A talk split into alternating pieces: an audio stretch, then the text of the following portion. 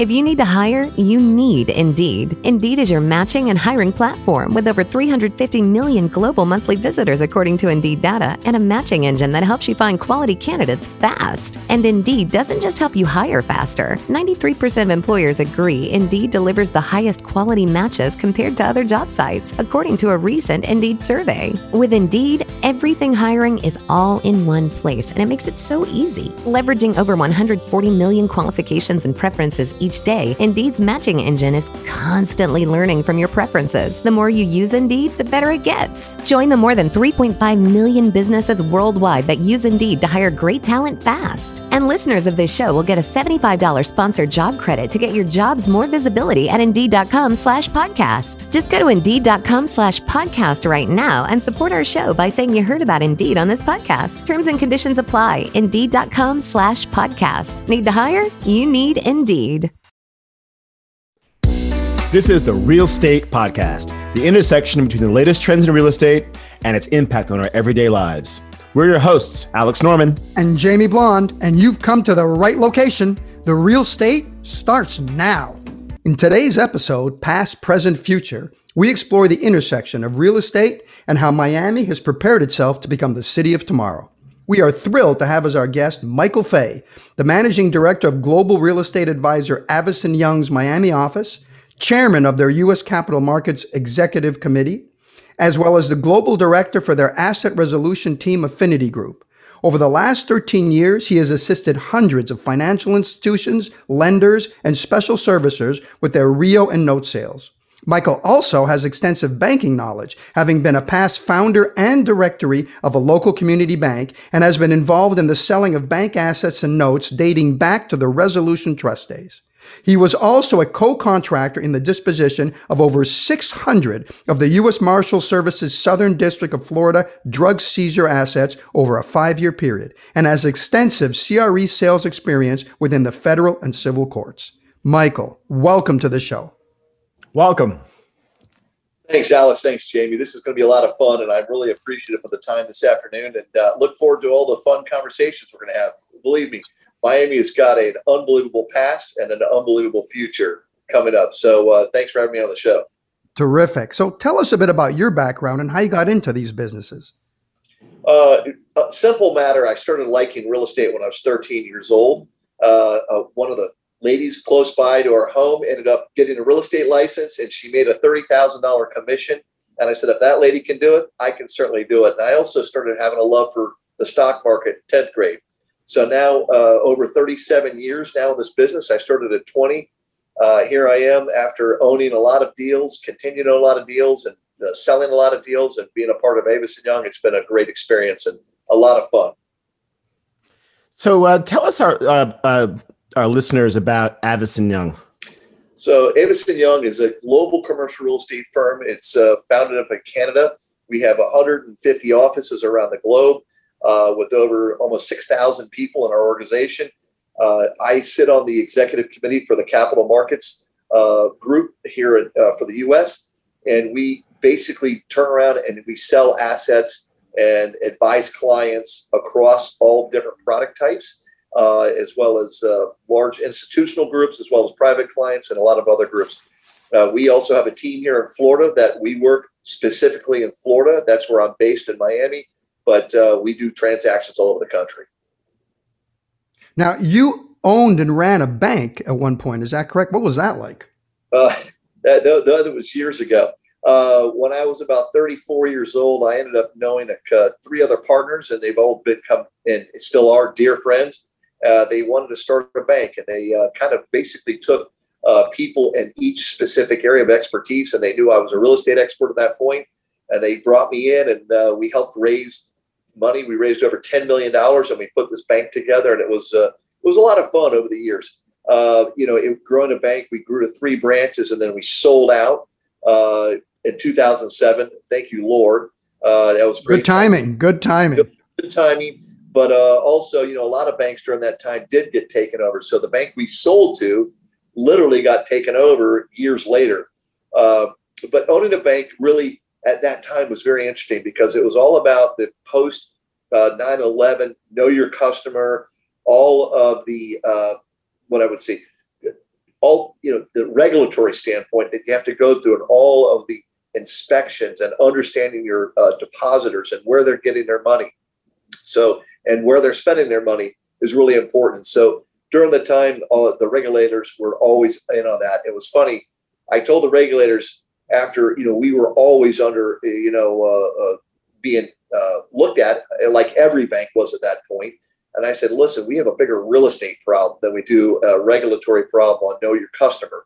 And uh, they looked at me like I was kind of crazy. And all of a sudden, three years later on, you know, we have the largest, you know, banking crisis that we've ever experienced. So, you know, it's funny how those time, times come. And, but listen, whenever there, there's, uh, you know, disruption and, and issues, creates huge opportunities. So I always used to say, when it's good for, uh, when it's good for uh, me, it's good for all of us. But when it's bad, it's really good for me.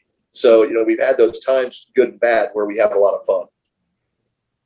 Well, speaking of good and bad, um, you were involved in the drug asset forfeiture plan, uh, where you were helping to dispose of all these assets. Tell us how that started and how that ballooned into 600 properties or something like that. Uh, yeah, so uh, I started my real estate firm back in 1989. And uh, during that time, we were handling uh, foreclosures for different banks and life insurance companies. And I said, well, you know, it'd be nice to get in the governmental business. And it turned out to be a really great situation. So I went out and started working really quickly with the U.S. Marshal Service because it was one of the uh, Department of Justice's uh, departments that had uh, a lot of assets. Uh, my biggest problem was my dad's a federal judge, and my dad, you know, there was a nepotism issue, and I kept explaining my dad's on the 11th Circuit Court of Appeals, which is right below the Supreme Court, and this is the Southern District of Florida, and there are no conflicts. Long story short, they they cleared me, and I started working with them, and I had uh, you had to take every asset they gave to you. It didn't matter what they gave to you, and so some of my first assets were really crack houses in some really bad neighborhoods here around Miami, and I was like, boy, oh boy, you know, this was really a great deal to do. Now I'm, I'm in, and I've, I've asked for it, and I've got it. But uh, as the time went on, I started getting some other really interesting uh, apartment buildings and some office buildings, and I was like, okay, this is more of my style. But they also threw in a couple of uh, major, you know, two million, three million dollar residential homes on the water because you know these a lot of drug dealers were had these really nice mansions. So here I am, a commercial real estate guy, selling off some of these homes, and uh, I created some really good uh, uh, good relationships there. But the funnier part was about six months into this I get a call from the head U.S. Marshal. He says, Mike, I'm really sorry to do this to you. He goes, We've canceled all other service providers. And, uh, and the infinite wisdom of the government, they've got a brand new firm out of Oakland, California that's going to handle everything. And I've told them, You're the only guy to talk to. And they said, You got to meet him tomorrow at 1030 in the morning. And I said, Okay, fine. I, I drive to Fort Lauderdale Airport. I meet them. This is before TSA, so you could go right to the gate, meet the guys. The good old and, days yeah, and I'm meeting them there. And uh, so we sit down. And they said, well, by the way, uh, you know, nice to meet you. I understand you're the expert in real estate. We really are looking forward to working with you. I said, great. And They said, well, the marshal told us that you're the only guy to talk to. I said, yep, that's what he said. He told me the same thing. They said, well, how are we going to do this? And I said, I don't, you, you tell me. And they said, well, how about 50 50? You handle all the leasing, all the sales, all the management, and we'll do all the bookkeeping, all the money, the reporting. And I said, sounds great and uh, they you know it was literally a two page agreement looked at it read it signed it right there and i said well that's great when are we ready to start they said well, right away and i said well great i said well they said we're going to send you the tape run i said great how many uh, you know how many properties on the tape run he said 640 i was like holy sheez i can't even believe so i went from seven assets to 640 so needless to say we uh, hired a bunch of uh, people to help us out during that time and it really was a great run for five years. And, and uh, I just remember my wife and I would have to drive around town on Saturdays and Sundays just to be looking at all the assets. You couldn't get it all done in one week. So uh, it was it was a lot of work. So Michael, your family goes back generations in Miami. What was it like in the early days? Uh, you know, being born and raised here in Miami, I was born in Mercy Hospital. I was adopted through the Catholic Adoption Agency to two great parents, my, my mom and dad, Pat and Pete Fay. My father just passed, by the way, at 92 years old. And, uh, you know, it was really kind of a, a heady experience, to be honest with you. So it was kind of a double pronged situation. My dad was a very successful attorney. And uh, in the 60s, went out and started his firm, which was the old Frates, Fay and Floyd. During that time, President Nixon uh, was a close friend of my dad. Why is that? Because he had to teach the Nixon daughters how to water ski back in the mid 50s. So President Nixon knew my dad pretty well and said, Hey, why don't you come over here and uh, help me be the campaign guy for Florida? So my dad became Nixon's campaign guy for Florida and helped him get elected. So during this time, uh, my dad was also Joe Robbie's attorney. Uh, Joe Robbie was in the process of buying the Miami Dolphins. And uh, so during the time of the Miami Dolphins, uh, it was it was really interesting because they had a group that was going to own Robbie was going to own 51%, and the other group was going to own 49%, and there was going to be made up of three different buy three different people. And at the 11th hour, they walked away. And so my dad basically said, Don't worry, I got it. He brought in 10 of his friends and uh, people that were just titans uh, of Miami, from Earl Smalley to uh, Harper Sibley, uh, the Burke family, Morris Burke, and the McLamores, the founders of Burger King, were just some of the few. Uh, and it was really an amazing time. So here we are, uh, you know, in the middle of the presidential elections, Miami Dolphins, and it was really a lot of fun. And as a kid, I so as a kid, I would literally be on Key Biscayne with President Nixon, sitting there swimming in the pool with the president and Haldeman, Ehrlichman, Dean. The whole crew is there, and my dad's there. And my dad now was appointed as a federal judge. In 1970, President uh, Nixon appointed him as a federal judge. Subsequently, uh, President Nixon, um, excuse me, Ford appointed him in 77 to the 11th Circuit. But it, it was a great time, and the time of the Miami Dolphins really fun. You guys had a good run, actually. That was like 1973 and 74. They were champions, weren't they? Yep, and I actually had the Super Bowl ring to prove it. So that, yeah, my dad gave me the Super Bowl ring. Do you ever wear that ring? I do. I do wear it every once in a while. I don't have it on today, but uh, I do. They're huge, it. right? They're enormous, aren't they? Yeah, it's really cool because it was. Uh, it's really well done, very tasteful, and it's got our name on it, Fay, and everything else. Really, really cool. That's very cool. But you know, um, Miami used to be the kind of place where you just uh, shoot in for a weekend. You come in Friday nights, you'd leave Sunday. I had a lot of family in Miami for a long time, and I was living in New York and I'd or Boston. And during those winter, cold winters, you'd come down on on Martin Luther King. You'd come down on President's Day. You'd come down on Easter and to break up the winter. I live here now since 2014, and it's a whole different environment. I mean, you've seen that change. How Miami's become a real city, or Miami Beach has even become kind of a city. What's that like, and how did that happen? What What are your comments on that? Well, first of all, the truth be told, I've been married 32 years now, and I married Merrett Stierheim's youngest daughter. Merrett Stierheim has been one of the most unbelievable leaders of uh, Miami, and, and Merrett had really led Miami through a lot of tumultuous times. Miami really is uh, an unbelievable city of diversity and different cultures, and it's one of the coolest cities, in my opinion, in all of the globe. Uh, you know, not only because of its, you know, its uh, geographic position. You know, we, are three hours uh, of thirty different countries. So when you start to think about where it is and what it is, even on a time zone component of being able to handle Europe and or Asia, from time zones, it's really, really great. So as time went on, Miami really has grown. And I think everybody is now fully appreciating all those little things that are going on. Also, with the fintech stuff coming in here, the cryptocurrency, we've got a lot of really neat things that are starting to look forward, even again, to the future. So, Miami growing up really went from a small town to where everybody knows everybody. And by the way, it still is that way today. I mean, there's you, you can do six degrees of separation in Miami. I don't care across every ethnic background, uh, and and somebody's going to know somebody, and and that's what kind of makes it nice. And uh, even with so many people coming in and out, you're somebody's going to know somebody. Funny, it's funny you mentioned cryptocurrency, and I, I yeah I keep on hearing the fact that you need a cool environment to run those servers and it's a it's a, the heat is an issue but then again you know miami in the summer i mean everyone's trying to leave leave miami because it gets too hot so i don't know i don't know how those servers are going to survive a miami summer but i but i get the whole idea i mean tech is a big thing everyone's coming down here for that and who doesn't want to be on the beach writing code the the reality of that is, you know, do, are we going to start seeing that? I mean, what's happening in the market right now? Are we, are people coming down? Well, you got to remember, back in the 40s, air conditioning transformed Florida. So air conditioning continues to transform. So the servers will just be a little cooler. Um, the answer is yes. I think there's going to be a lot of, uh, I think there's going to be a continued push of technology coming in. I think there's going to be a push of many other groups coming in from not only New York, but also out in uh, California, Silicon Valley, uh, and, the, and the startups. The, the way of life down here, we really only have a month of problems. And that month is, you know, September and August and September from not only heat, but also hurricanes. So, you know, we're, we're I think everybody learns on how to work through that.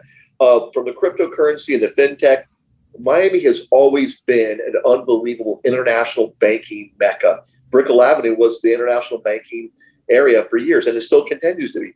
So as we start to see, remember, 30 different countries within three hours, we're going to see that fintech fits right in, and the cryptocurrency fits right in with our history and and where we are and what we're doing outside of tourism.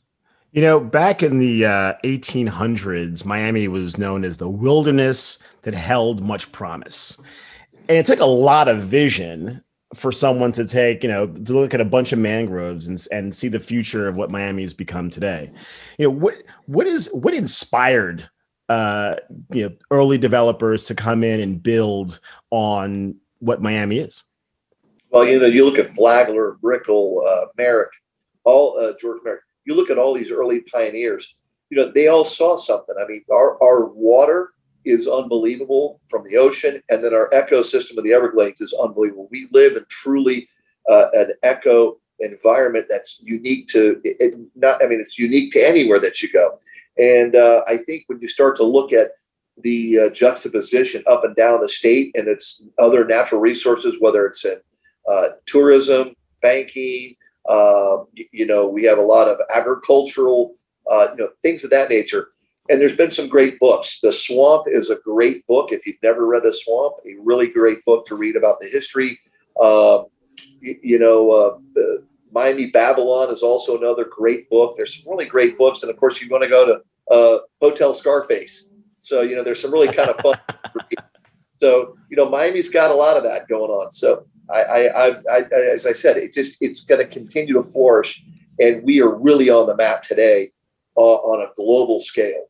Yeah, there's no doubt that Miami is exploding right now. I, I read Babylon; it was a great book. Um, let's talk COVID for a second. Um, COVID seems to have been, um, in some ways, beneficial to Miami. Certainly, a lot of people in the Northeast have come down here um, to get away from COVID, uh, to find single family homes in the suburbs where their families can be safe, where their kids can play. Uh, it's more of an open state, which has allowed uh, people to come down here and work and the kids to go to school.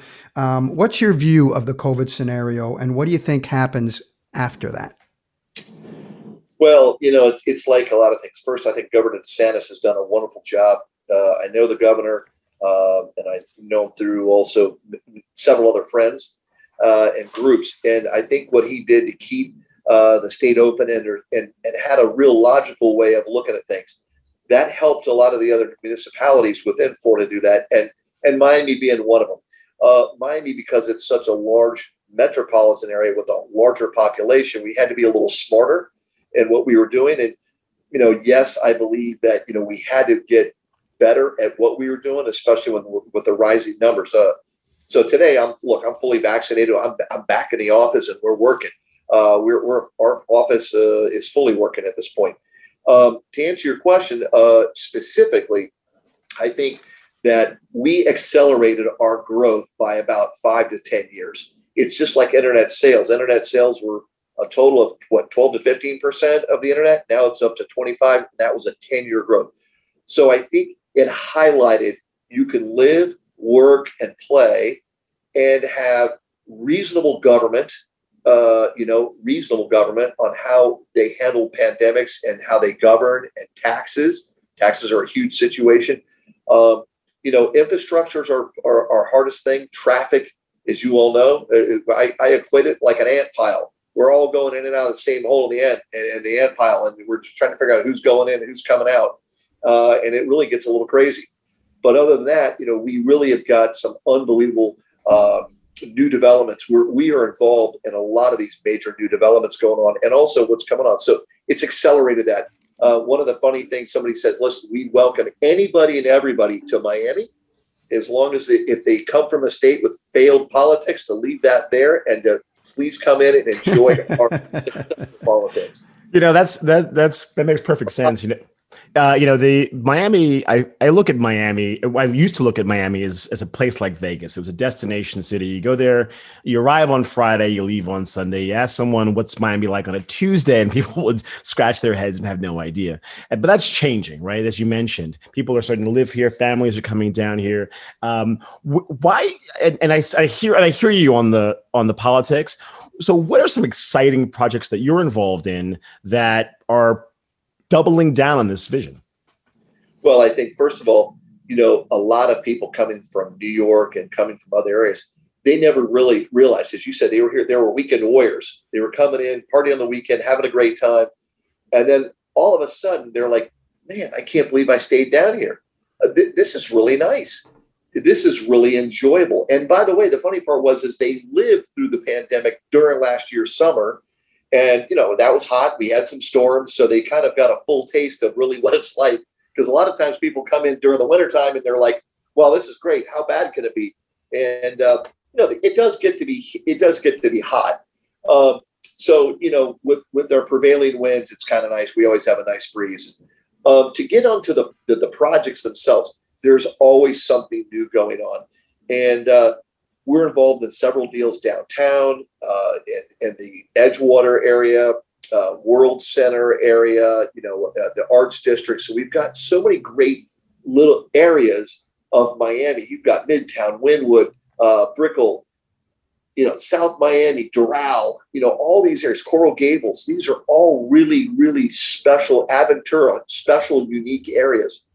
Uh, you know, we've got uh, Miami Gardens with racing coming in here. We've got a great university system up in that area, whether it's University of Miami or St. Thomas University or the colleges. So we've got a lot of really great uh, pieces moving in here, as well as our cruise ship industry. So when you start to think about different projects, each one of those are, are adding in. Um, you know, we were involved in some really great things from Brickell City Center assemblages early on with Swire. So we were the firm doing that. It was great. Uh, downtown Dadeland, uh, doing things with Armando Codina in the days out of the Dolphin Mall area. Uh, we, we've had our fingers as real estate practitioners, our fingerprints on a lot of really unique projects. And we've got our fingerprints on a couple coming up right now that you'll be hearing about and reading about pretty soon, which are pretty dynamic.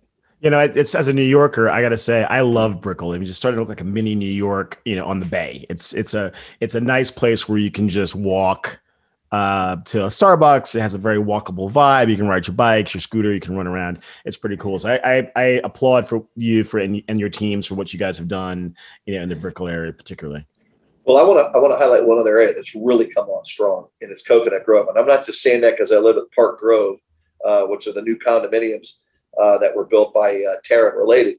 Um, the, this is that Coconut Grove is going through a major renaissance, and it is so wonderful to get out and walk around. It's like a true bohemian, sophisticated, uh, chic little village on the bay, and it really is great. And, and, you know, you're 10 minutes from everything there, so it really has become really an unbelievable, neat little area. And so, you know, again, that's another unique situation of Miami.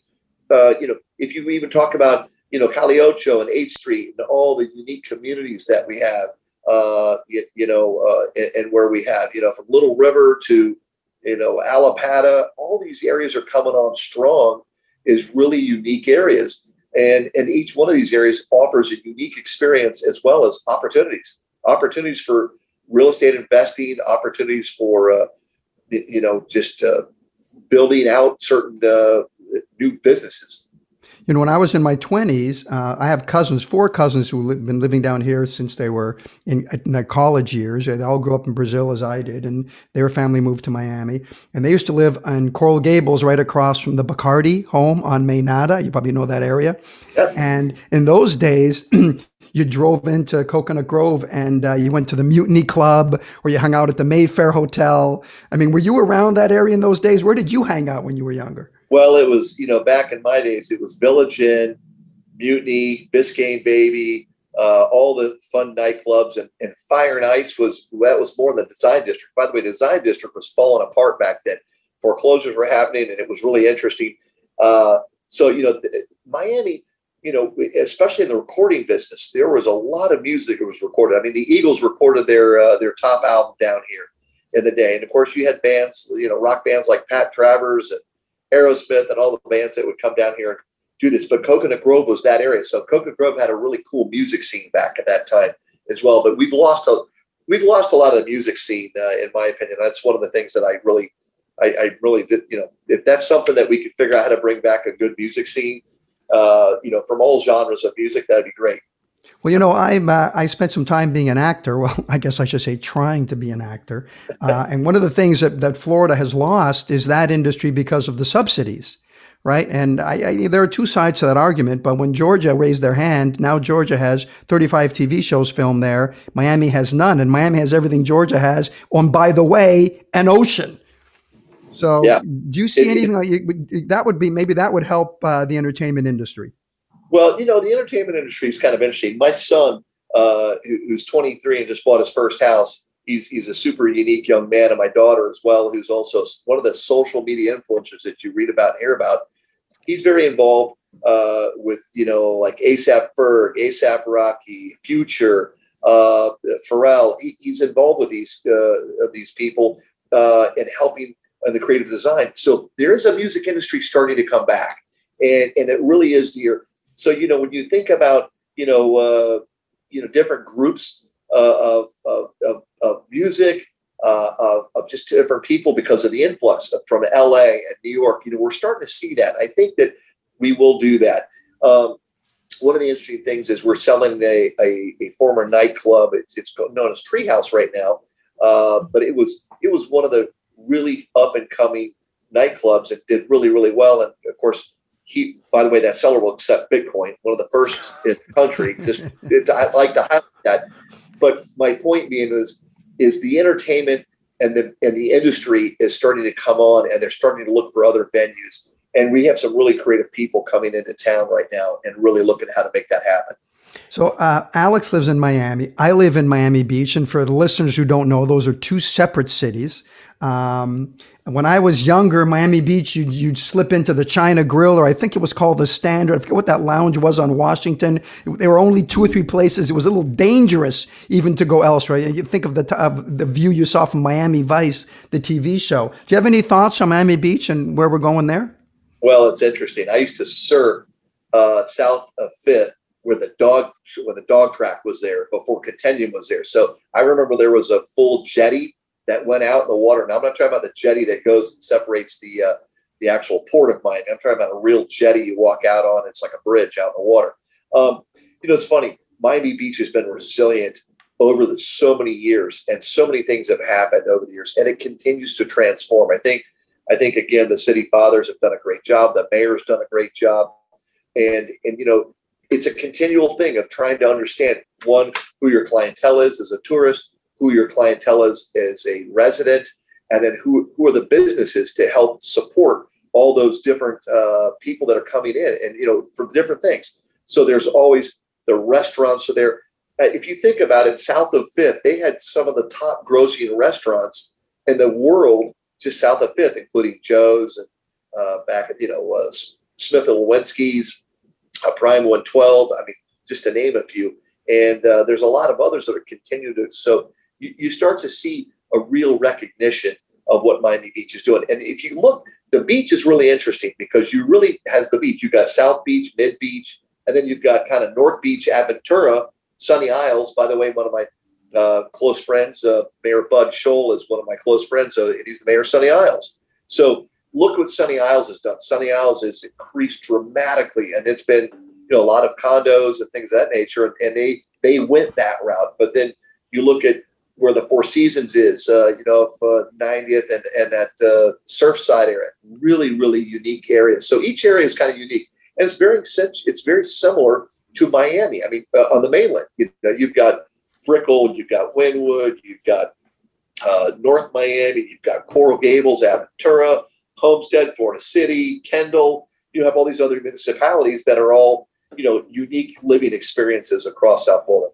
So all this sounds tremendous. Uh, the growth opportunity, uh, the type, the quality of people coming down here, the, the development of the companies, the things that you at Avison and, and, others are doing. You mentioned one of the problems, which is traffic. And God knows, being a Miami Beach, getting to and from Miami, going over the causeway can be a nightmare. Uh, aside from traffic, what else do you see as a potential problem or hindrance to the type of growth that we're seeing and we want to see in the future Miami? Well, I think affordable housing always is a continuation of an issue. Uh, you know, affordable housing, in my opinion, depending on where you are and what you're doing, uh, you know, whether you're school teachers, firefighters, police, you know, you, you really are trying to figure out, you know, what to do. Now, a lot of people also want to live in a home, right? So not necessarily a, a multi-story uh, apartment building or a condo. So I think that is something that's there. Education is another big issue for us. Is and, and I say education from a standpoint of being able to maintain and keep our students that are here. So it's a very unique issue, in my opinion. Everybody will come here and go to University of Miami, or they'll go to the higher education areas, but then they're gone. They leave and they go other areas. So I think bringing in, you know, uh, are keeping our students and keeping our educated folks that are here that really appreciate Miami it's funny. We've had a lot of friends that have gone to New York, and they, they, the big deal was go to New York and get on Wall Street. They're all like, "Man, I can't wait to get back to Miami. It's going to become the Wall Street of the South." Now, I don't know about that, but still, it's a uh, it, it's a great thought. I like that thought, and I think that you know with the financial firms that are coming in here. One side note: if you look at all the financial firms that are looking here from Miami to Palm Beach, you know you look at a lot of the hedge funds, the private equity firms, uh, some of the other larger uh, financial institutions are looking to be in South Florida, and again, that, that's Miami, Fort Lauderdale, Palm Beach, and uh, it, again, it it lends credence to the massive shift that's going on. Yeah, so if you got creative folks and you've got financial folks coming to Miami, that's a recipe for amazing things to happen. So you mentioned, I, I, love how you you painted the picture of this mosaic of different parts of Miami, um, the mainland and the beach. Uh, there's Allapattah, and we know how that's been growing with Rubell Gallery, uh, and, and sort of purchasing a lot of real estate. Which, by the way, I would have coined the phrase meat pa- uh, fruit packing district. That's just just saying. Um, so okay, yeah, exactly, exactly. So let's walk walk us into the future for a moment and and tell us like where if if you were to predict five, you know, maybe ten years from now, where would you expect to see Miami going, and what what does it look like? Uh, I think it's going to be much more sophisticated in some ways, but a continued relaxed sophistication. So I think you know it's going to be uh, you know a little more amped up, you know, because of the expediency of things. I mean, I tell everybody right now uh, with all of my young uh, young folks that I uh, mentor, it, it's always about relationship skill building, a sense of urgency, and critical thinking. And I think all three of those things are going to be Miami and and and it's going to have an international flair that w- will not be seen anywhere else because again remember we we're pulling in from Europe Spain uh, you know Canada Asia uh, all over and all the Latin American Central America and Caribbean basin. You know we're pulling in from a lot of areas that are just as I said so unique. So three hours to 30 countries. Uh, my best friend is the chief pilot for American Airlines and he just says, Mike, it's amazing to see the amount of travelers that want to be here and that will still come through here. And they can get on a plane and pretty much be anywhere. You know, think about three hours where you could be from Miami anywhere in the US within three hours as well. Well, Michael, this has been a terrific show and a terrific vision of Miami from you. Uh, your, what your family, going back generations, what you have done, what your company has done uh, to help improve uh, the growth in Miami, the future of Miami has been terrific. Uh, your thoughts about where we're going from here have been uh, very interesting. And we just want to thank you very much for having taken the time and coming on and giving us your thoughts. My pleasure. It's been a real honor. And you guys are great. Thanks for such great questions. It brings back some great memories. So thanks again. Yeah, thank you, Michael. Thank you.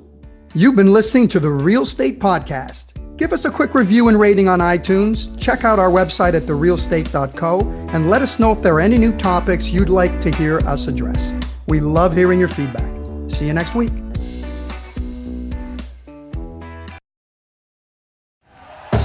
Thank you for listening to Bleav. You can show support to your host by subscribing to the show and giving us a five star rating on your preferred platform. Check us out at Bleav.com and search for B L E A V on YouTube.